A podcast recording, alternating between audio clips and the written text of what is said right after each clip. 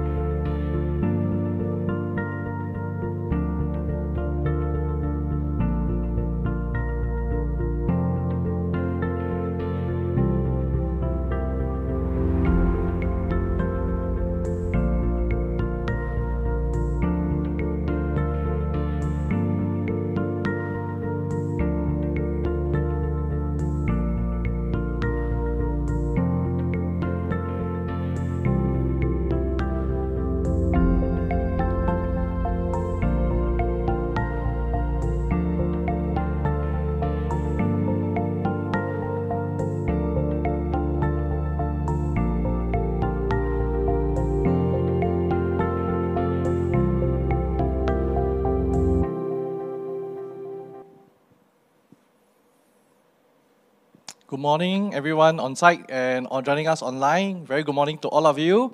So at the very start, you know, like before we, we kick, kick up our kick kicks off with our Sunday service, I'd like to invite every one of us on, on site and online to greet one another, you know, this morning. For those on site, let's look at each other's in the eyes, uh, people in front and behind and left, right, you know, and wave at them, you know, send your peace and love to them. For those online, you know, you know the game, right?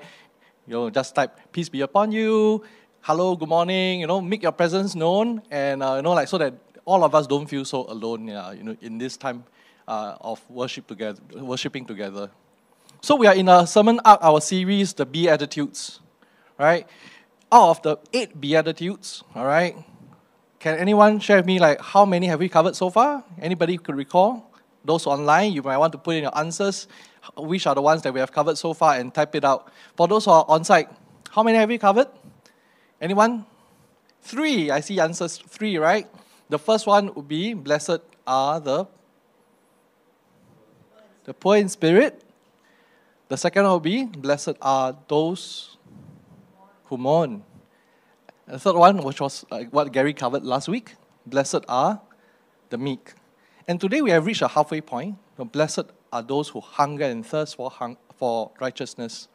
So this is something like I was like jokingly t- sharing with the, the production team and the uh, pa- pastors this morning, right? This is something I relate very well to, as you can see from my size, right? But jokes aside, right? There when I was reflecting on the verse uh, for this uh, week's uh, beatitude, right? The hunger and thirst, the first thing that came on my mind was, of course, the, the physical one. But the second one, right, came to mind about what I studied you know, a long time ago. Man, if you, if you study like maybe business and marketing or even many other uh, uh, uh, fields of studies, right, you come across Maslow hierarchy of needs, right? We all have that basic needs.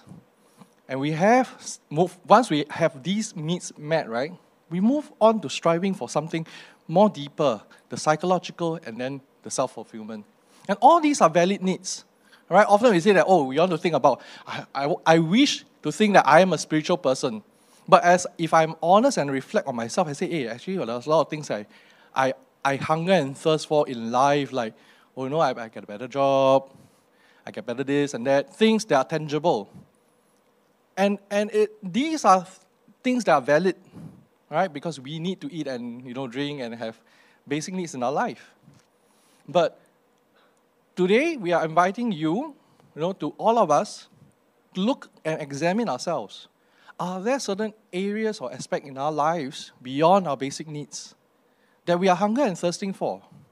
And we may not know that we are, hung- we are having this thirst and hunger, you know, that these are needs that are not being met. You know, in a term I would call like a, maybe a psychological or interior malnutrition, right?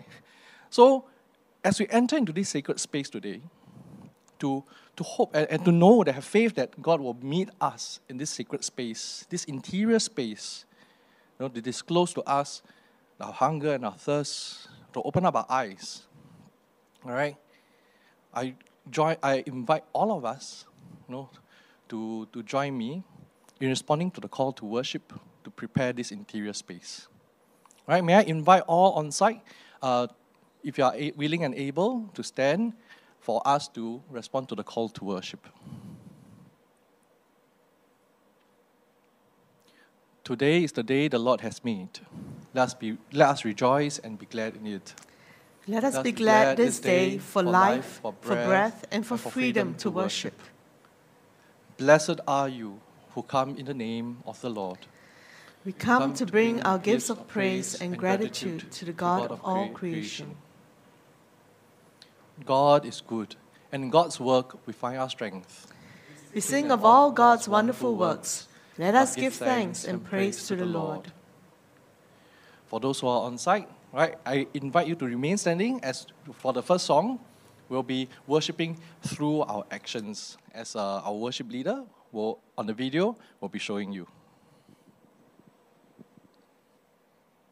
Let's praise God with everything we are and we have. Let's praise God with our hands, our feet, and limbs. I'm going to share with you a few moves to the song Every Move I Make. So, without further ado, the song goes Every Move I Make. So, you march on the spot. Every move I make, I make in you. Point to Jesus in heaven. You make me move Jesus. So you do a twist. You make me move Jesus.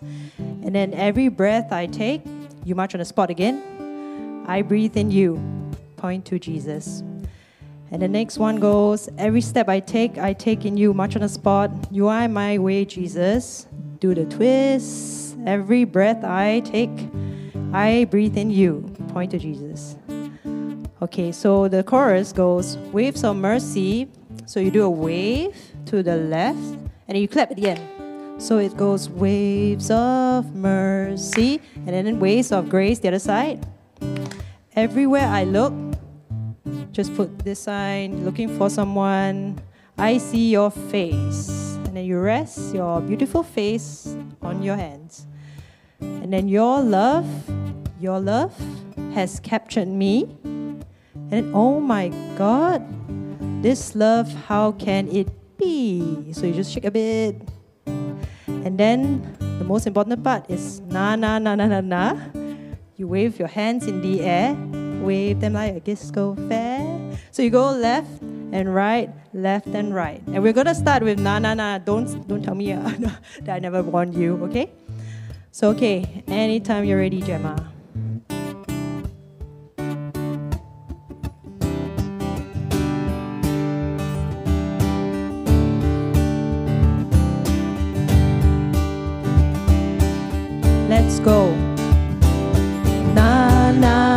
Na na na na na na na na na na na na na na na na na Every move I make, every move I make, I'm making you. You make me move, Jesus. Every breath I take, I breathe in you. Every step I take, I take in you. You are my way, Jesus. Every breath I take, I breathe in you. Waves of mercy,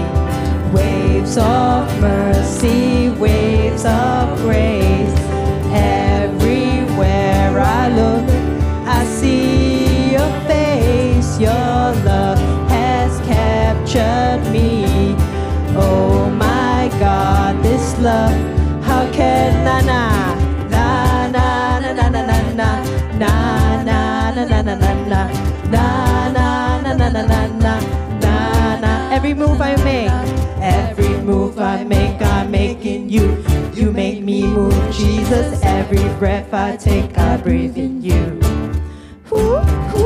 Every step I take, I take in you. You are my way, Jesus. Every breath I take, I breathe in you. Waves of mercy, waves of mercy, waves of grace. Everywhere I look, I see.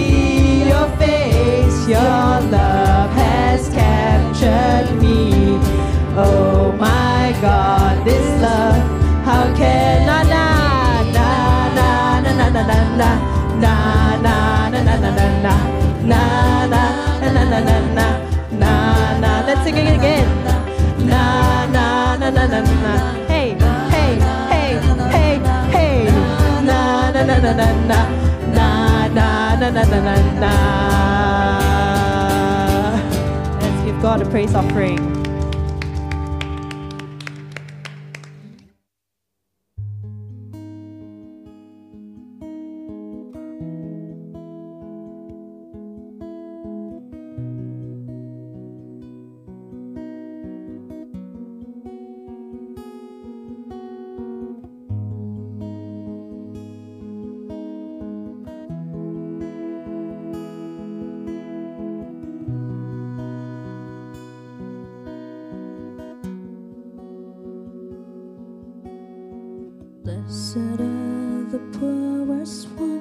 For heaven comes to where they are in you. In you.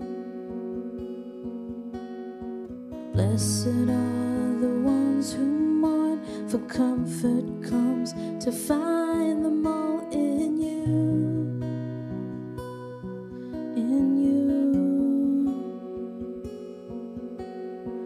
Those who seek will be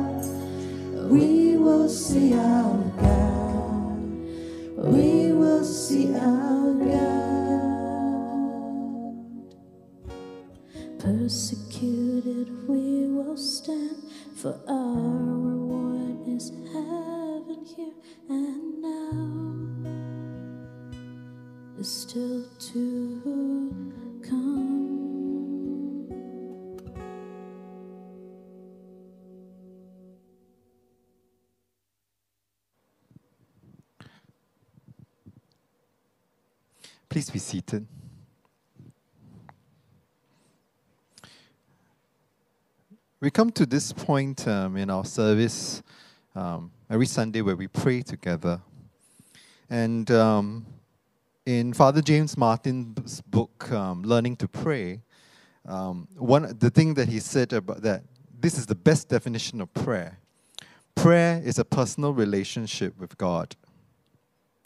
So I want to invite you to think that don't let this few minutes be the only time you pray in the week. May you pray throughout the day, different moments. And you don't need a special space or special condition to be in relationship with God to pray. You can pray practically anywhere. It's about an orientation, it's about your heart. And on Sundays, when we come together, when we come together to pray as a community, we come to pray because, as a community, because we are all interconnected as well.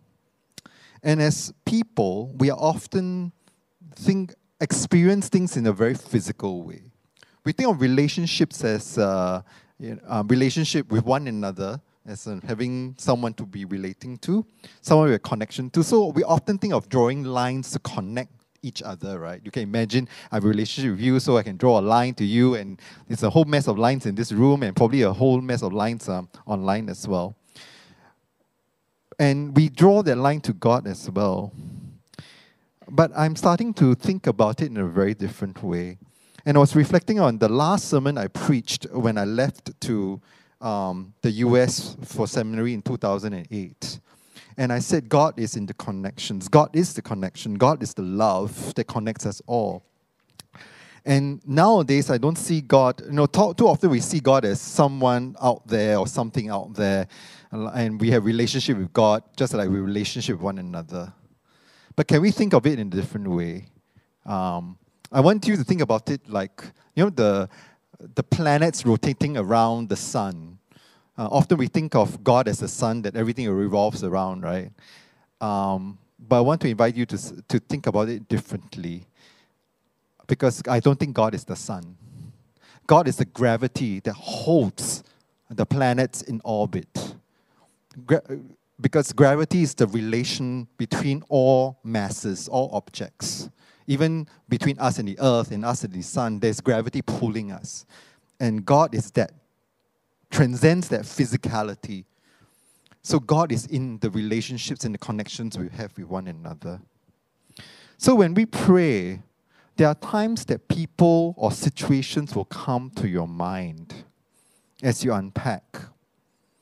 And I, I often think that that is God's invitation for me to reach out to that person or to address that situation.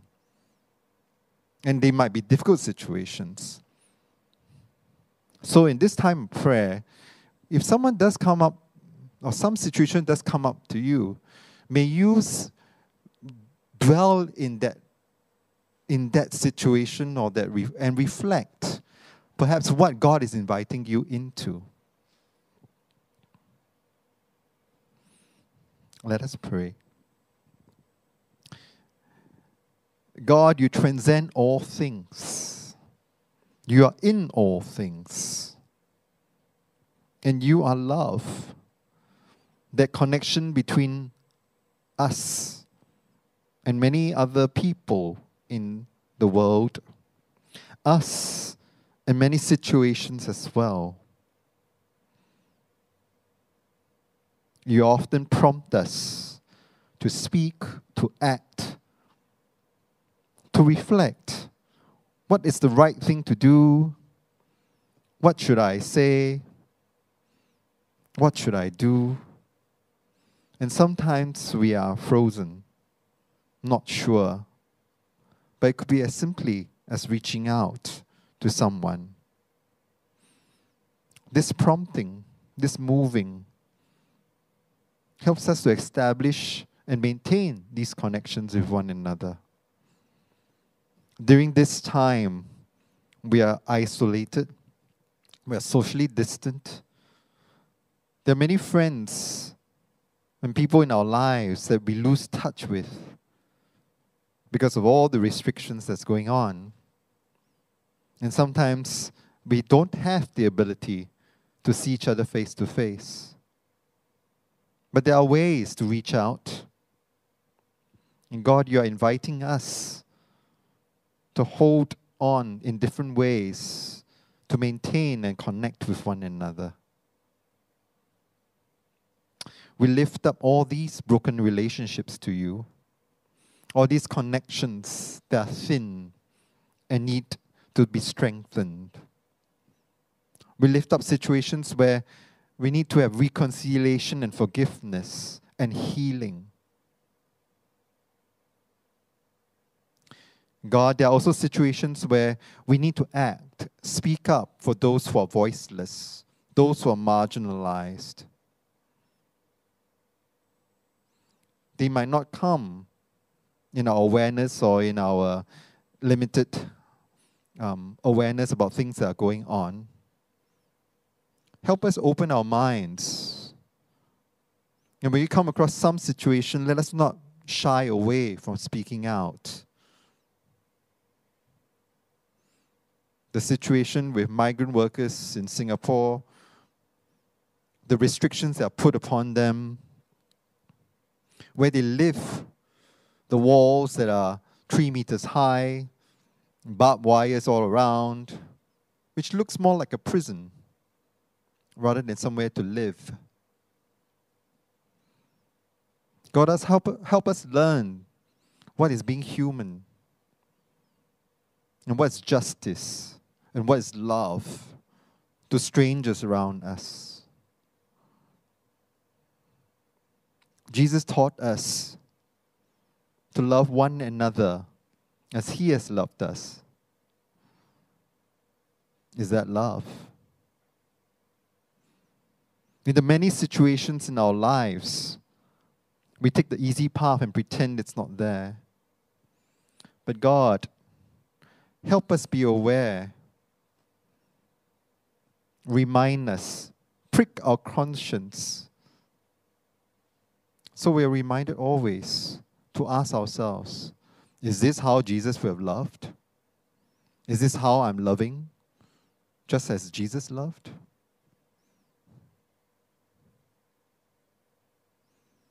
And just as we are forgiven of our, our wrongdoing, may we learn to forgive others as well.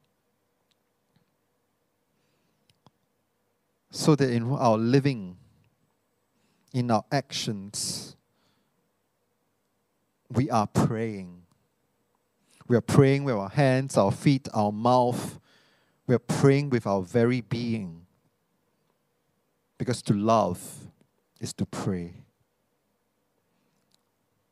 We want to lift up our friends in our community who are struggling with health issues. We want to lift up one of our friends who is under quarantine right now, who lost his dog earlier this week and is grieving. We pray for many people in our community who are still grieving from loss in recent times. Blessed are those who mourn, for they will be comforted. May we too learn to encourage each other, support one another, and comfort one another. God, as we look ahead, plan for the future, strengthen us, send us wisdom, guide us as a community, learning over and over again how to love and how to live, how to live out justice always. All this we pray in Jesus' name. Amen.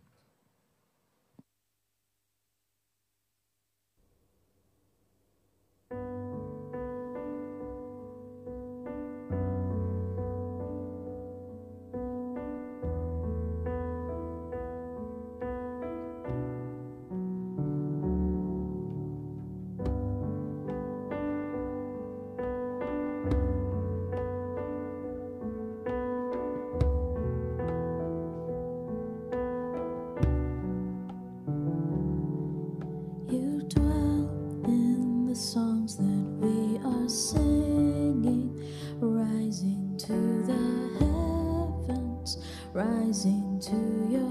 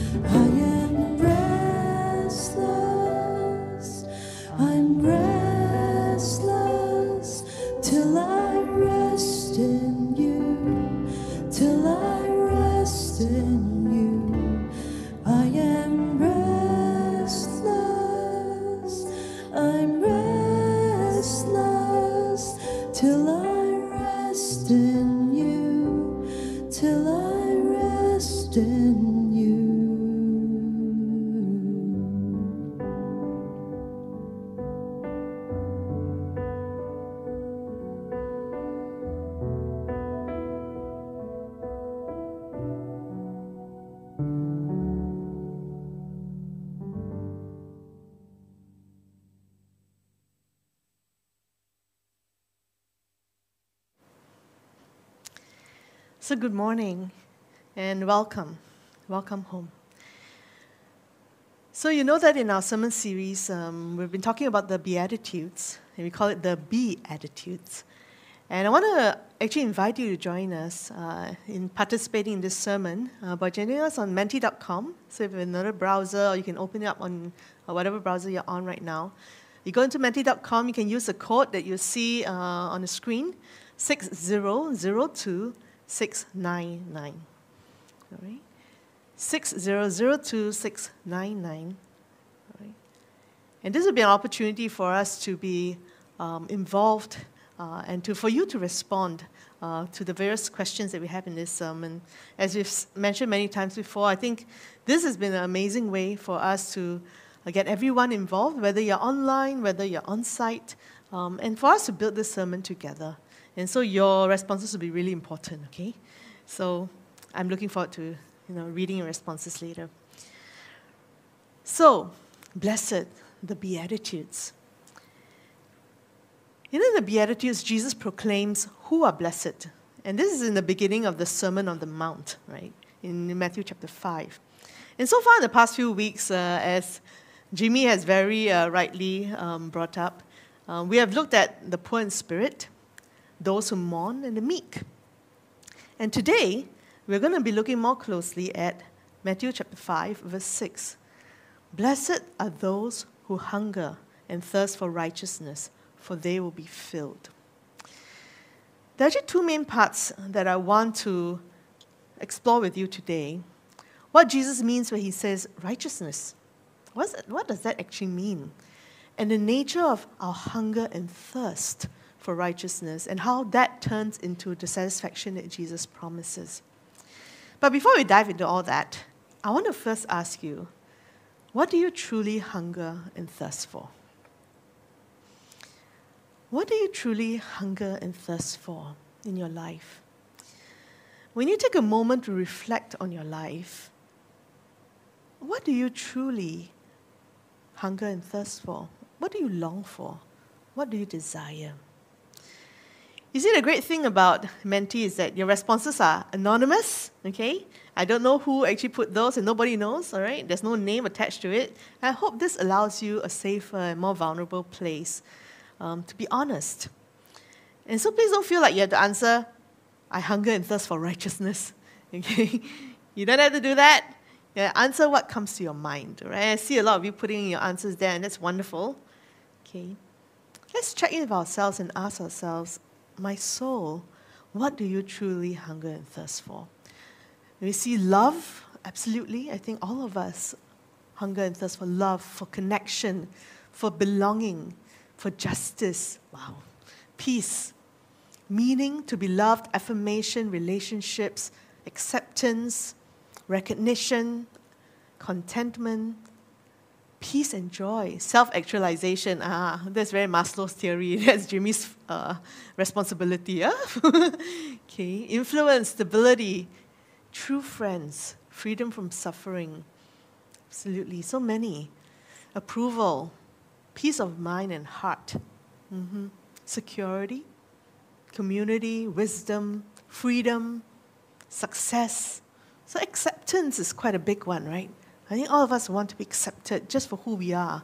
We see connection, we see love, justice, belonging. Money is There too, yes, right? We need money, well being for loved ones, a calm and stable world, especially in our time and age, yes, right? Compassion for a boyfriend or girlfriend or friend, right? We are all looking for something. We all hunger for something. And as I was preparing for this sermon, I asked myself that same question. I asked myself, what do you really, truly hunger and thirst for? And I took a breath, and these words come to mind. And they're very similar words to some, what some of you said belonging, affirmation, to be fully myself, to be connected with God and community, a longing for meaning and purpose. There's so many things that the human soul hungers for, right? And all these are good and important things. So, why does Jesus single out righteousness? Blessed are those who hunger and thirst for righteousness. Why is it so important for us to hunger and thirst for righteousness? And what does he actually mean by righteousness? So, before we actually answer that question, you know I'm going to ask you this, right? What do you think Jesus means by righteousness? Right? I mean, obviously it's important, but what do you think it means?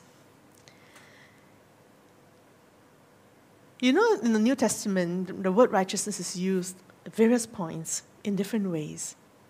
And so, if you recall, what is righteousness when it's addressed in the New Testament? Doing the right thing, yeah, probably. Uh, those who follow the law, maybe. Doing what's right, right? That would seem the most natural answer, right? Jesus is a righteousness. Mm-hmm. That's an interesting one. Right standing with God and with others, right? To know that we are sinners. Mm-hmm.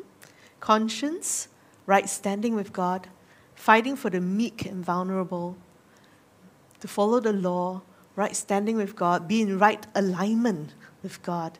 That's fantastic, right? Um, to be in right standing with God, to be in alignment with God. That's a very interesting um, definition, right? That we often hear about, actually preached about righteousness. A gift, His righteousness, His perfection a place of sinfulness, free of guilt and condemnation, justice, equality of all. Himself, meaning Jesus. In the Psalms, God is our righteousness. Absolutely. Being blameless, upright, restoring things to the way God meant it. Mhm. Justice, to stand up for others and give voice to the voiceless. Being right with God, to be in right standing, and many of you have that. Orthopraxis, doing what is morally right, free from guilt and sin. Social justice, what God defines as the right things to do, and doing what God wants us to do. Fantastic. Y'all have kind of nailed a lot of things there, right, in a definition of righteousness. And so we know that in the New Testament, righteousness has a few meanings, right? As many of you said, being in right standing is being about us being made right with God, right? Us being made right with God, being in that relationship with God, being in alignment with God. And then we have making all things right the way God intended. And some of you talked about that, right? Doing the right things the way God intended. And that's what we often call justice. Right? And then, if you look at it, the Greek word for righteousness, it means righteousness and justice, but especially being in right relationship with God.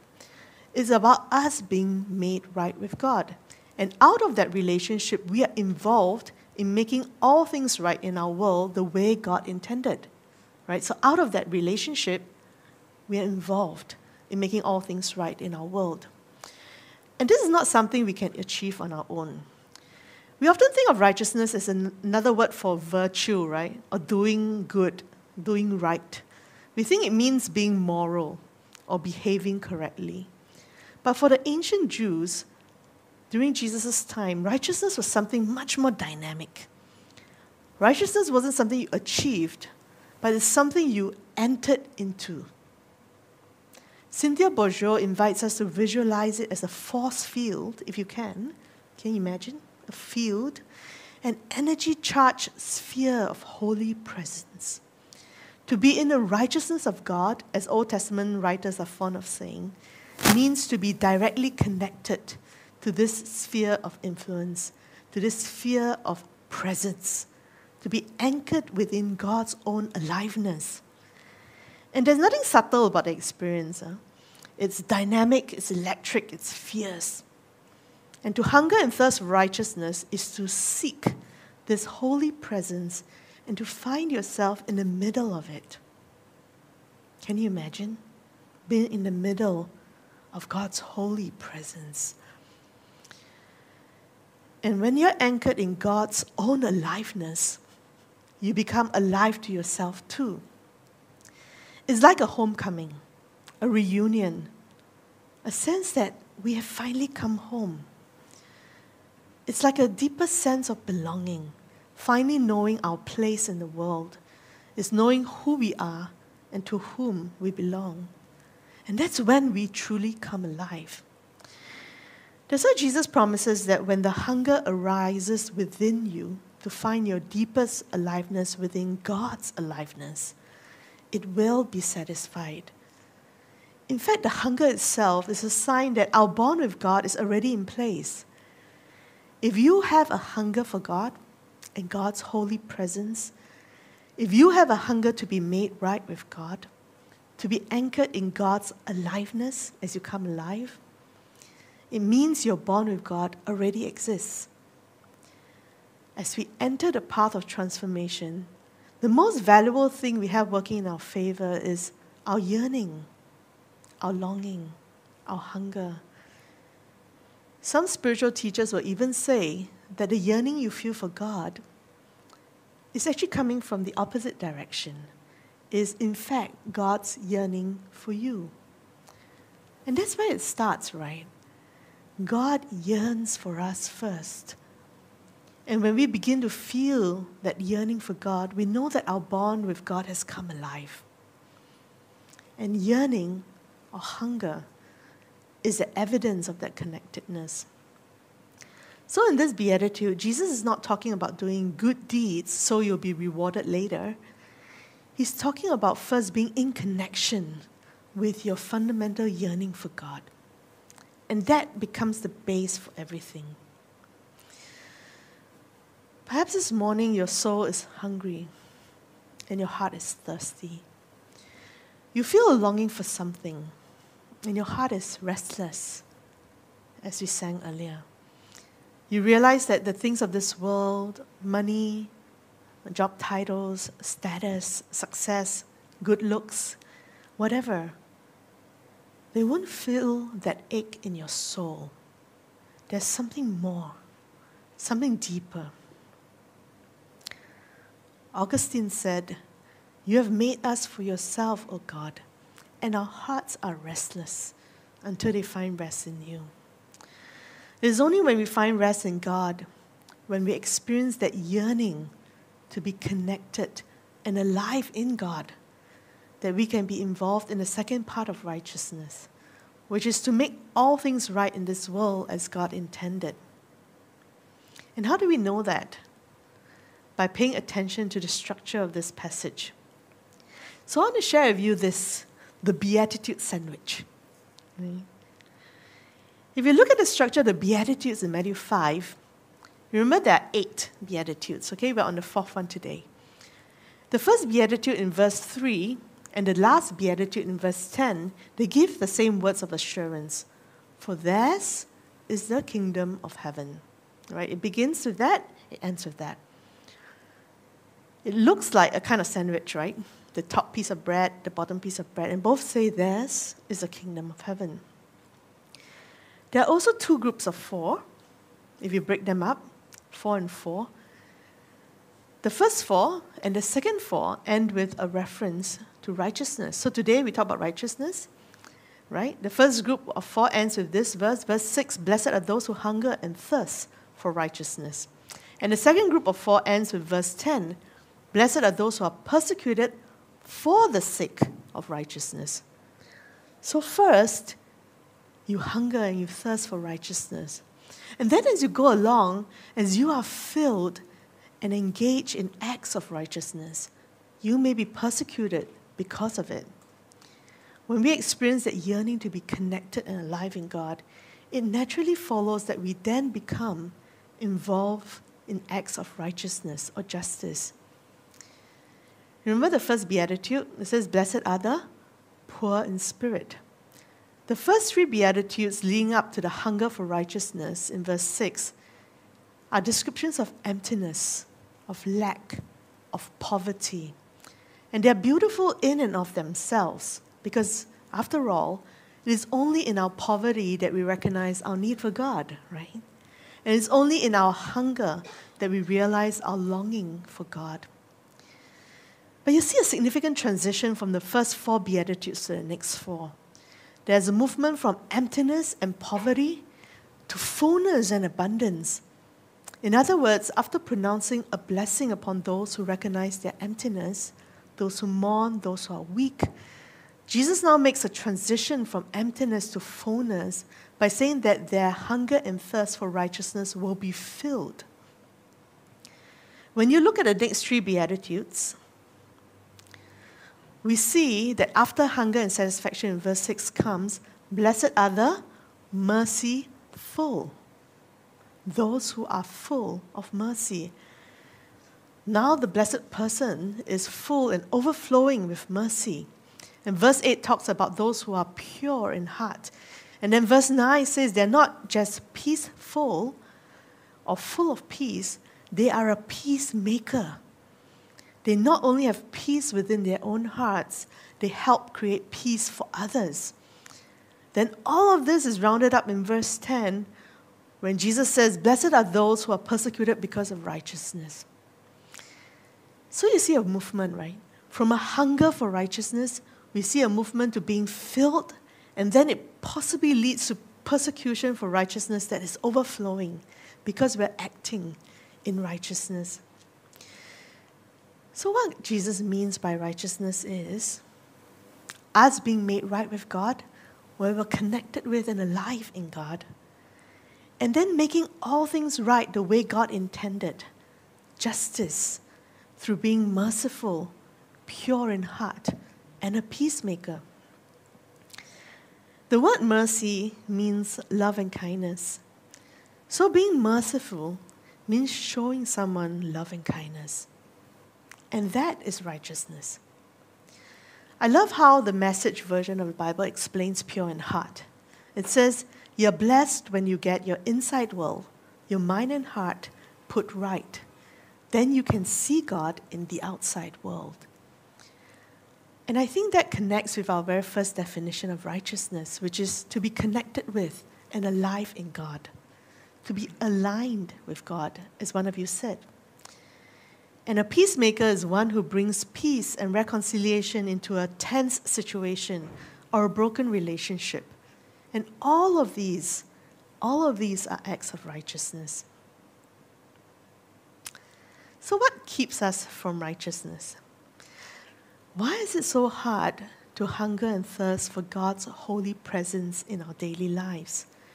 To yearn to come alive in God before we can even start doing acts of justice or righteousness. Why is it so hard for us to hunger and thirst for God's presence? So let me ask you this question, and if you will, know, please share what keeps you from hungering and thirsty, thirsting for God's presence in your life. We all know it's important. We talk about it all the time. Miak even talked about it during the prayer, right? That prayer is a relationship with God that pursuit of that relationship with God, right? But yet, we face so many barriers, and it's hard. It's hard. What keeps us from hungering and thirsting for God's presence in our lives? Some of you say our own wants, yeah? Desire for the world, right? There's so many things around us. Feeling full, mm-hmm. full of many, many things. I'm unworthy. Mm-hmm prioritizing other commitments, distractions, and seemingly more pressing matters, mm-hmm.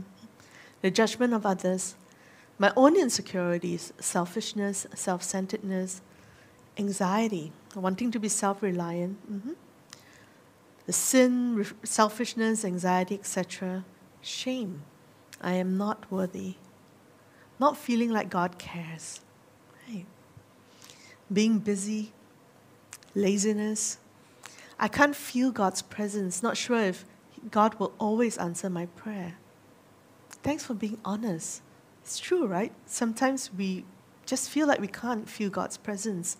So, how to hunger and thirst for that? Material belongings cannot satisfy us, life's distractions, too busy with work, distraction. I fear it would change who I am and that would push others away from me. Mm. That is true too, right? That maybe being in God's holy presence, maybe coming alive in God, will change something fundamental in us. And what would that look like? Distractions, busyness. I don't know how to forgive some ex church members, so I don't know if I'm qualified. Sense of sufficiency, life's distractions, short attention span, self reliance, material comforts and distractions. The devil isn't resting. mhm. Pride.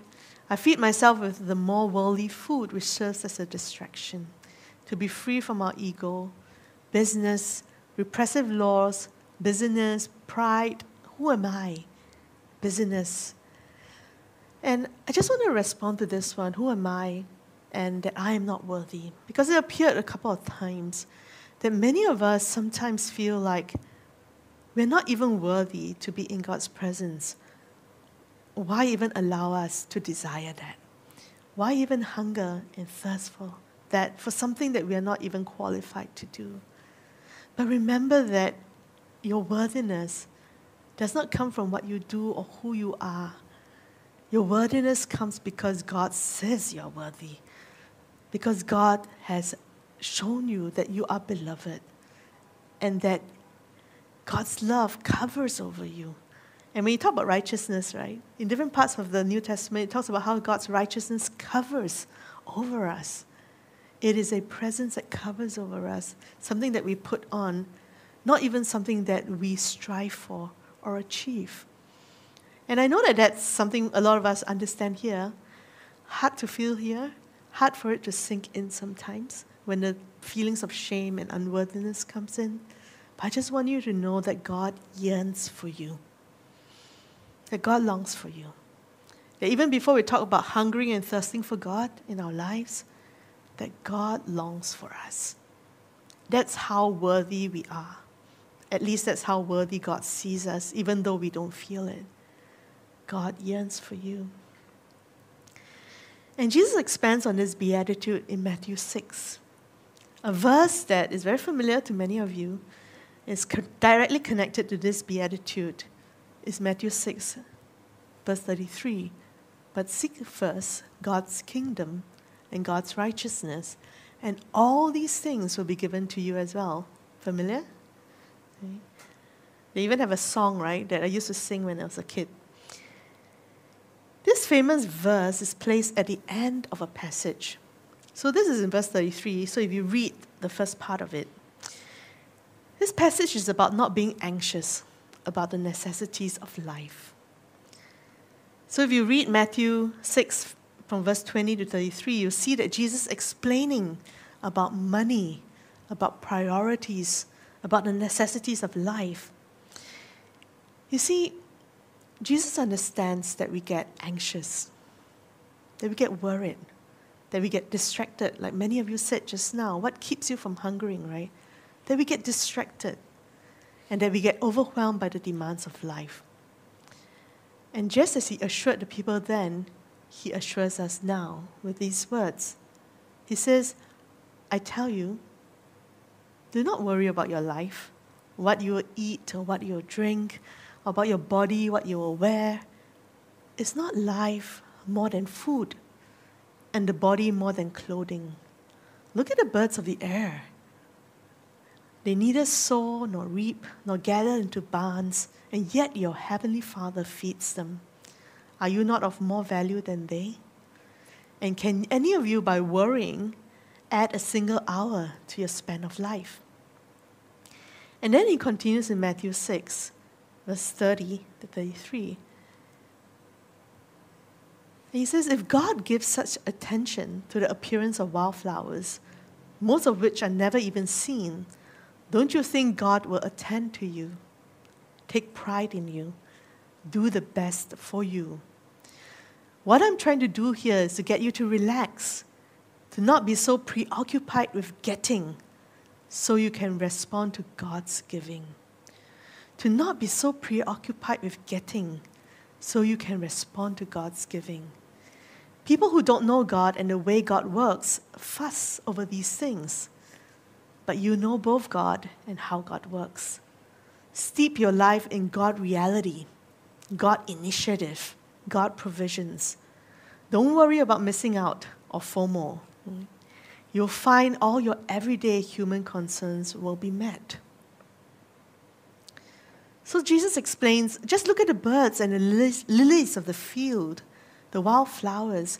Birds have food to eat because God provides for them. And the lilies are dressed more beautifully than even King Solomon because God clothes them. And we are God's children. And though some of us may not feel worthy, we are more valuable to God than birds or lilies or anything else. So Jesus acknowledges our worries and our struggles. What we need for us is a change in our perspective and our priorities. Jesus is telling us don't be obsessed about money and the demands of life and our perceived lack of it. We often ask whether we have enough money to solve our problems, right? Even in church, we sometimes ask, oh, do we have enough money? Are we able to change some of the equipment that is dying and our flickering lights? Do we have enough money to solve our problems? But we never ask God if we have enough of God to deal with our problems. Do we ever, ever ask that? God, do we have enough of you to deal with our problems? Let's learn to trust the one who loves us and cares for us. God yearns to connect with us. And if we will only recognize the hunger within our souls, we'll begin to realize we are coming alive in God. And only then will we truly be able to engage in acts of righteousness that is powered by God's Spirit, showing mercy, getting our hearts and minds aligned with God and being a peacemaker. It's really important for us to listen to our hunger, our own longings, our yearnings, because these desires show us what is possible, what is out there. C.S. Lewis writes that creatures are not born with desires unless satisfaction for those desires exists. For example, a baby feels hunger well, there's such a thing as food. A duckling wants to swim, and there's such a thing as water. Men and women feel sexual desires. Well, there's such a thing as sex. He says, if I find in myself a desire which no experience in this world can satisfy, the most probable explanation is that I was made for another world. If none of my earthly pleasures satisfy it, that does not prove that the universe is a fraud. Probably earthly pleasures were never meant to satisfy it, but only to arouse it, to suggest the real thing. And if that is so, I must take care, on the one hand, never to despise or be unthankful for these earthly blessings, and on the other, never to mistake them for the something else of which they are only a kind of copy or echo or mirage. And this reminds me of the song Blessings by Laura Story. And some of you may be familiar with this song. And one of my favorite part of the lyrics says, What if my greatest disappointments or the aching of this life is the revealing of a greater thirst this world can't satisfy?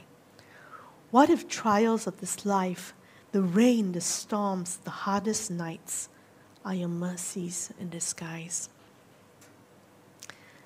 So this morning, if you have a greater thirst this world can't satisfy, it means you're probably made for another world. And our hearts will be restless until we find our rest in God. Recently, I read an interesting take on the Beatitudes by a Palestinian Christian named Elias Chacour. And this is him.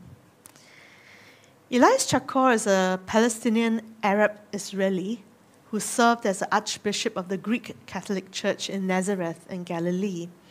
And he's known for his efforts to promote reconciliation between the Arabs and the Jews. I mean, he's a true peacemaker. He wrote that knowing Aramaic, the language of Jesus, has greatly enriched his understanding of Jesus' teaching. You know, during Jesus' time, the Jews spoke Aramaic, and Jesus himself spoke Aramaic. But the New Testament is actually written in Greek. Because the Bible we know is a translation of a translation, Chacour says that we sometimes get a wrong impression. For example, we're accustomed to hearing the Beatitudes expressed in a passive way, right? Passively. It blessed are those who hunger and thirst for justice or righteousness, for they shall be filled or satisfied? Blessed are the merciful, for they shall obtain mercy. Blessed are pure in heart, for they shall see God. Blessed are peacemakers, for they shall be called children of God. And Chakos says, blessed is a translation of the word makarioi, used in the Greek New Testament. However, he says, when I look further back to Jesus' Aramaic, I find that the original word was ashrei, from the verb yashar. Ashrei does not have this same passive quality to it at all. Instead, it means to set yourself on the right way, for the right goal, to turn around, to repent. He says, How could I go to a persecuted young man in a Palestinian refugee camp, for instance, and say, Blessed are those who mourn, for they shall be comforted? Or blessed are those who are persecuted for the sake of justice, for theirs is the kingdom of heaven. That man would revile me, saying, Neither I nor my God understood his plight, and he would be right. He says, When I understand Jesus' words in Aramaic, I translate them like this Get up, go ahead, do something, move. You who are hungry and thirsty for justice, for you shall be satisfied. Get up, go ahead, do something, move. You peacemakers, for you shall be called children of God. He says to me, this reflects Jesus' words and teachings much more accurately. I can hear him saying, Get your hands dirty to build a human society for human beings. Otherwise, others will torture and murder the poor, the voiceless, and the powerless. Christianity is not passive, but active, energetic, alive, going beyond despair. Get up, go ahead, do something, move, Jesus says to his disciples. As we live into an alternative kingdom, a kingdom characterized by God's presence, peace, love, hope, justice, generosity, and hospitality, we will get up, go ahead, do something, move, and help meet the needs of others through Christ who gives us strength. At the beginning of this sermon, I asked you, what do you truly hunger and thirst for? And I thank you for sharing openly and vulnerably what came to your mind. And as I close the sermon, I want, you, I want to ask you the same question again. I wonder if anything has shifted or changed for you after hearing what Jesus means by righteousness. Perhaps the Spirit of God has been speaking to you about your yearnings, your longings, your desires, your restlessness. What do you truly hunger and thirst for? What do you truly hunger and thirst for? When you think about what Jesus says, blessed are those who hunger and thirst for righteousness. And that righteousness is about us being made right with God. It's about us truly being connected with and coming alive in God. And then living out acts of righteousness and justice, like showing mercy, being a peacemaker. So, what do you truly hunger and thirst for? Wisdom? Yeah. The presence of God? Yes Courage. Something we all need, right? Jesus, to be right with God, change and making of a better world, to be loved and be loving. Do I have enough of God each day? And that's something to ask ourselves, right? God, do I have enough of you? Not just whether I have enough money, do I have enough food, do I have enough friends? God, do I have enough of you? A, wor- a world where all are fed, all are embraced, all are free, all are reconciled. Shalom. To get up, to move, to go ahead. The ability to trust that God can and will satisfy us. God's love. The courage to forgive. Wisdom, maturity, to be loving towards others. Authenticity, God's grace, God's love, showing actions of love, aligning with God, and being present. God's perfect love. To praise God, our daily bread. Responding to God's giving, then getting, right? That's such a good line, right? Responding to God's giving, then being obsessed with getting. Being present, being a friend of God, wholeness, right? To be able to find peace and rest in God and to feel accepted and encouraged, even though I'm a deeply flawed human. Mhm. To be fully known and fully loved. To follow Jesus. Amen. I mean, those are all very, very beautiful things. Blessed are those who hunger and thirst for righteousness, for you will be filled. Amen.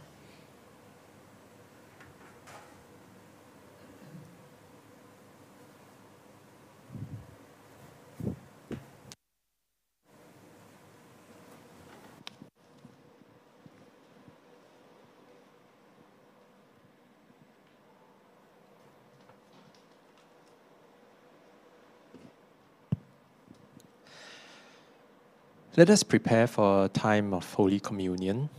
For those of you who are joining us remotely, um, do take a moment to prepare the communion elements so that we may all partake together. We gather each Sunday at this table.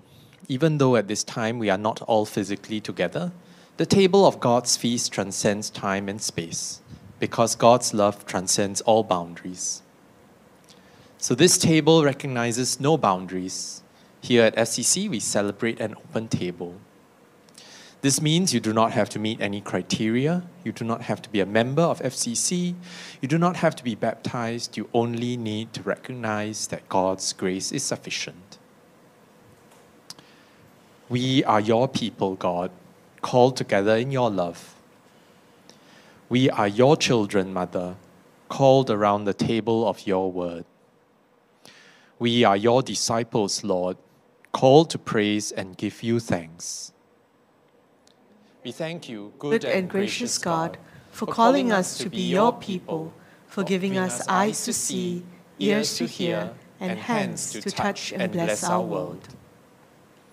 Even as your people, God, we are separated from ourselves, each other, and you, the creator of life.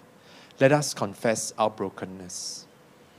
As people caught in our tradition, we confess that we have helped perpetuate systems that deny the dignity and sacred worth of all sorts and conditions of persons. We have paid lip service to equality. Our lives have based on discrimination of the other. We have been our own worst enemies. We have failed ourselves, others, and we have failed you, God. Moved by your power, we accuse ourselves because we have not allowed you to form us as a new people. We confess our sin and we pledge to work for reconciliation with one another. We thank you, gracious God, for forgiveness and the chance to start again. We thank you, gracious God, for the gift of your Spirit given to us in Jesus, in whom we are freed from the past and its oppressions, in whom the gift is complete. Gracious God, you are the mother of creation and the father of all life. we are gathered as your people to thank you for your blessings, to receive your mercy and forgiveness, and to remember how Jesus died for us, accepting death to show his love for us and you. We remember how Jesus came to us, becoming one of us, born like us, of flesh and blood and bone, a fully human person like us in all things but sin. We remember how, on the night before Jesus died, he gathered with his friends for one last meal. Sisters and brothers, Jesus says, I am the bread of life. The person who aligns with me hungers no more ever. Anyone eating this bread will not die ever. This is my body broken for you. Take, eat, remember me.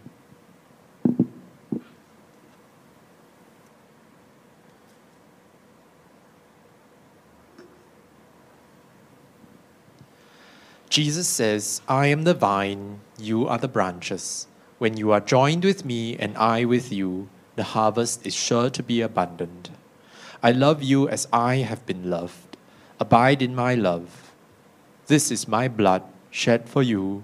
Take, drink, remember me.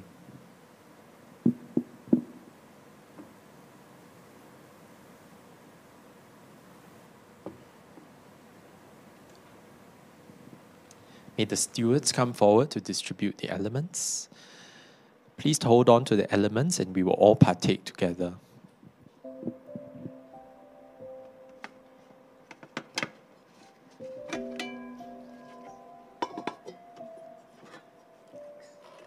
All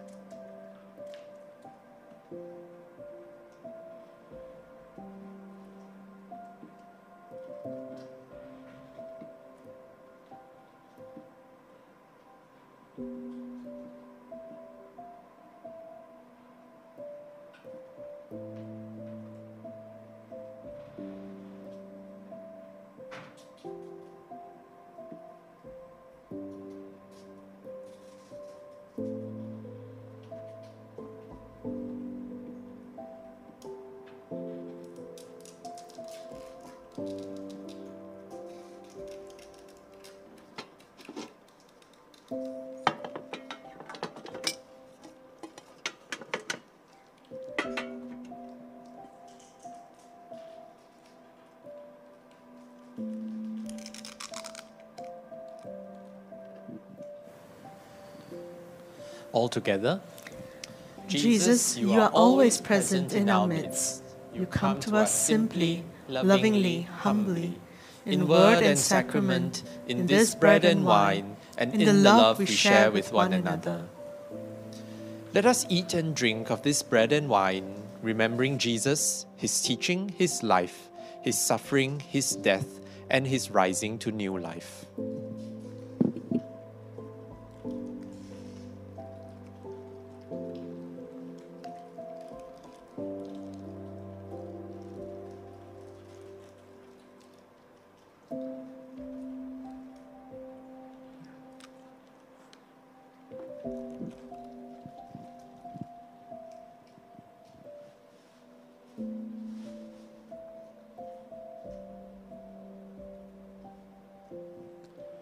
You are willing and able, please rise and join me in the prayer of communion. Gracious and loving God, you have made us one in the body of Christ and nourished us at your table with holy food and drink. Thank you for feeding our hunger and relieving our thirst. With deep gratitude, we offer you our lives, our love, ourselves, gathered in Jesus by your life giving Spirit. May we become a new people, wholly pleasing to you, a people giving glory to your name. Amen. Please be seated.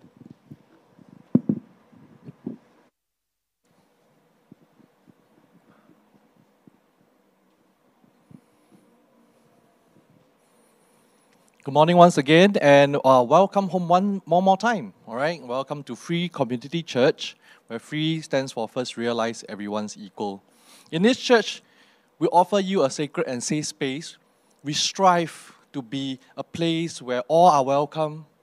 You know, we are not a perfect community, but in this space, all are welcome to seek the divine, to encounter God and His love or her love. Right, and of course, as Reverend Miak have mentioned, right?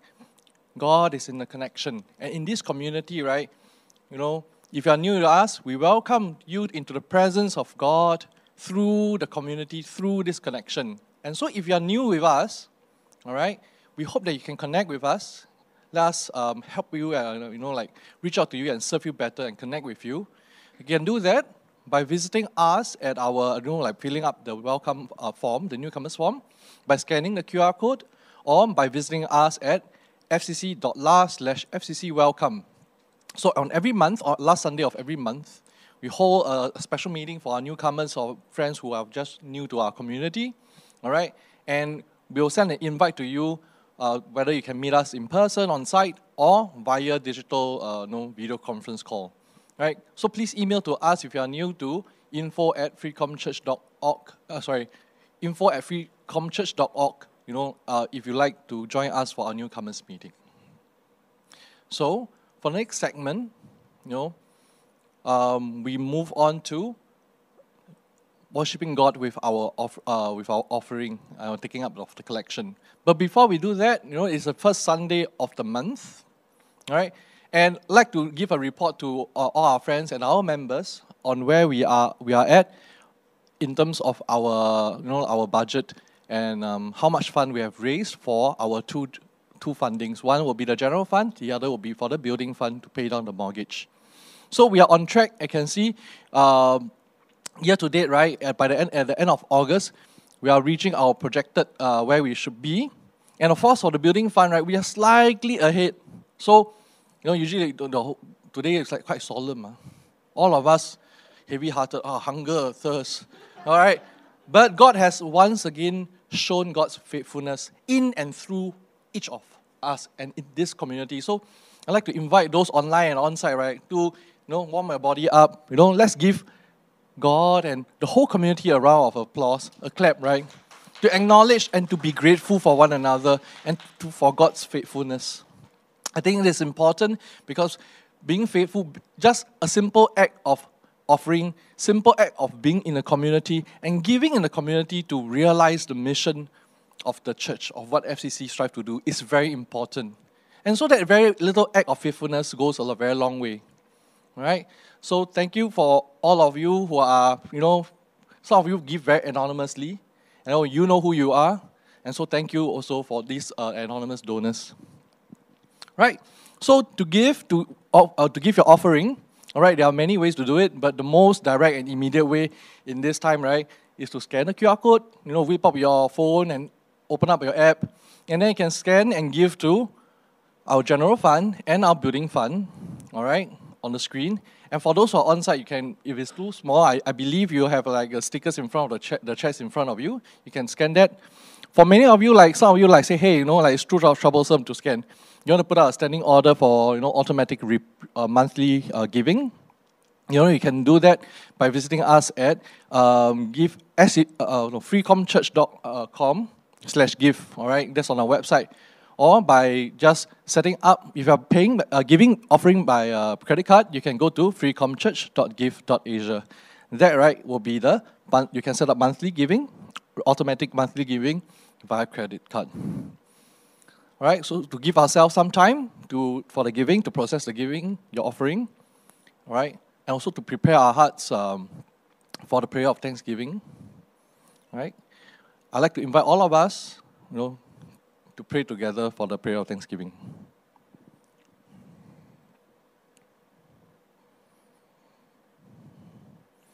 The proactive and creative God, the God of righteousness, of mercy and justice and love.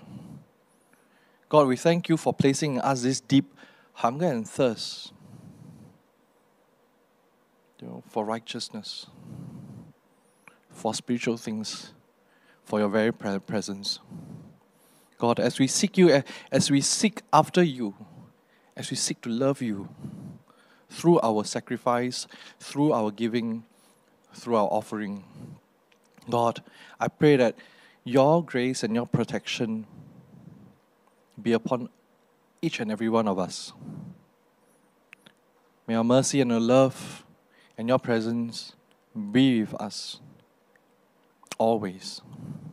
And help us as the body of Christ, Lord, to reflect these qualities into the world. God, we thank you. We thank you for giving us life, giving us love. In Jesus' name we pray. Amen. Now, I, I like to invite, uh, okay, my, my, my, this one uh, being, being kept. So, may I invite the stewards to come forward, all right, to take up the offering uh, for those who are giving physically in, in a church. So, you may just raise up your hand, and our stewards come to you for you to drop your offering. I will take up a collection. All right, next, to a very important part of the community life where God shows His presence in our community. That will be the announcement part. So don't drop off at the announcement, all right? So, very important to be part of a giving community, all right? We are calling out for volunteers to be part of our production ministry to spread the good news, all right, to those in need. So, if you are interested, you know, like maybe you're not so gung ho, like immediately, oh, I want to serve, I want to be part of the ministry. Maybe you just like to know, hey, I'm very interested to, to know what the you know the people in the production ministry is doing. How do you go about creating the service? You're welcome, all right, to find out more by emailing us at info at freecomchurch.org. All right, and if you're interested, you know, like because we'll give you a tour around the house on the, at the back end, you will see behind the scenes, and if something interests you, then you know, like you, you are feel free, you're you're you're welcome and invited to come and experience, to understudy, to learn more. All right, uh, and how uh, and be part of the uh, of the team, all right. So uh, if you are interested, don't need any technical skills, all right. Don't be too afraid, and we there's no ageism here. Whether you're of any age, as long you know you're, you're able to comprehend and can reach the hive or the camera, you all are welcome, all right. So for the next part, very important, right? We are coming to the anniversary of Free Community Church. So I'd like to now invite Reverend Miak to come forward to share with us what we are going to do for our FCC 18th anniversary.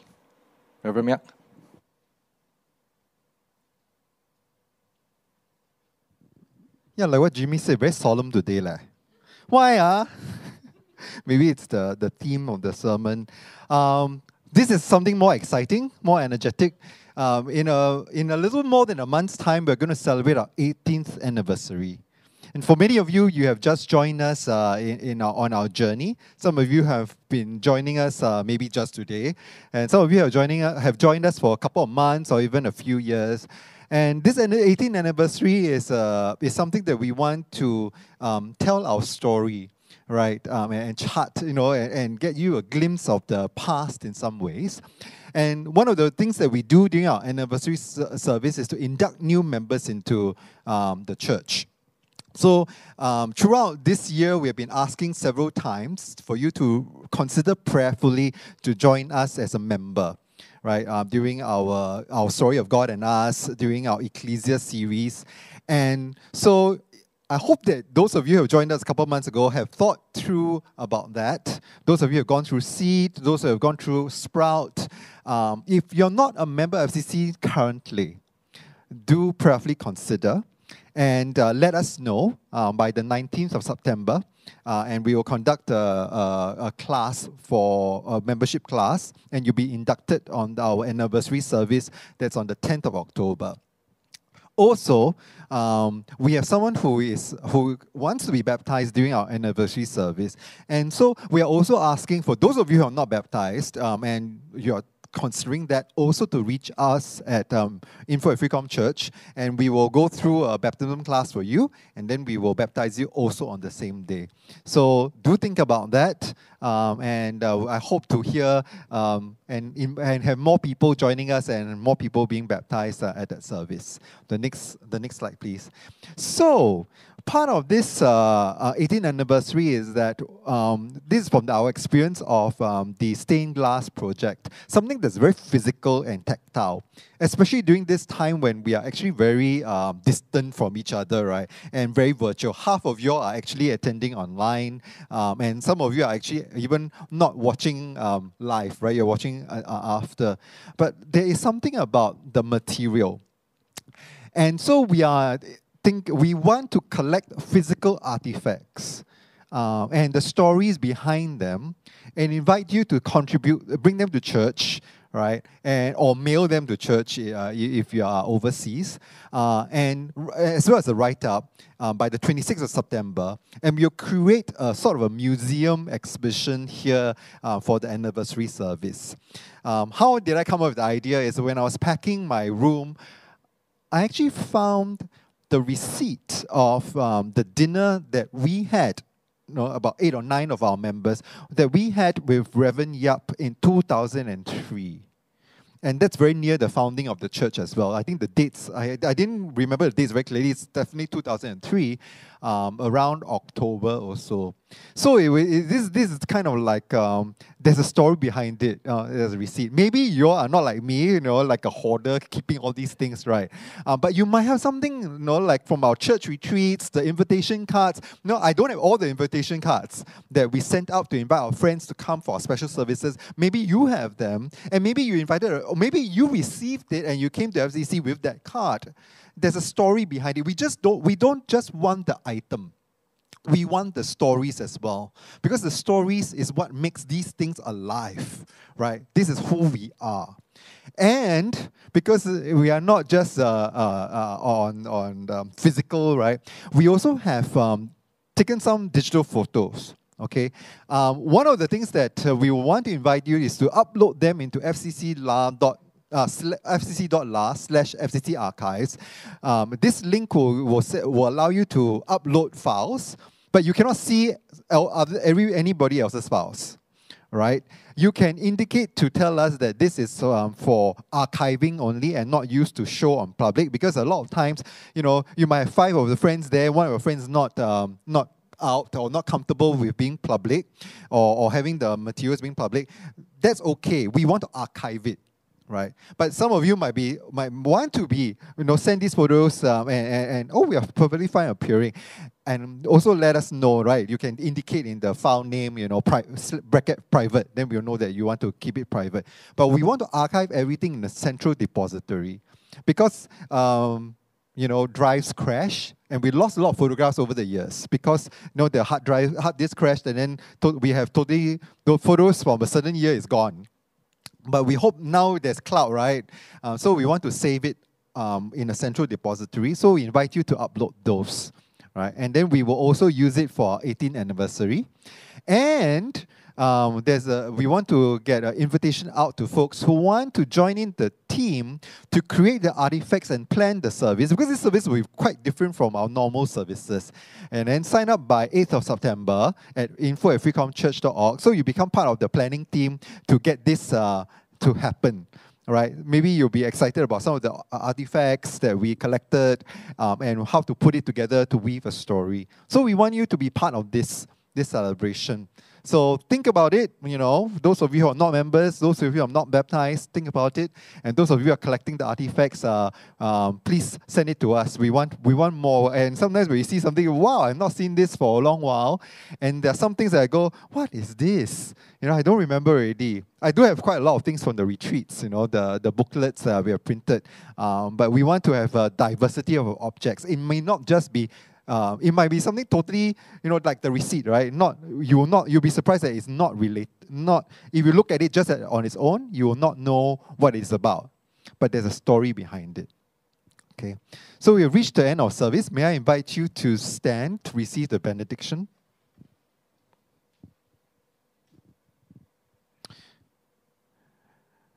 All of you who thirst and hunger for righteousness, get up, go ahead, do something, move. Get up, go ahead, do something, move. Don't just sit down there and wait. Because God is inviting you to participate in the transformation. The prophet Micah said, Do justice, love mercy, walk humbly with God. It's not sit down and wait for justice, it's do justice. So go out and transform the world because Christ is in you, God is in you. And it's through us that this transformation will bless the world. This is the Beatitudes, and this is the Beatitudes. So go in peace, go in love, go in justice of God always and forever. Amen. Please be seated. Um, thank you for joining us this Sunday.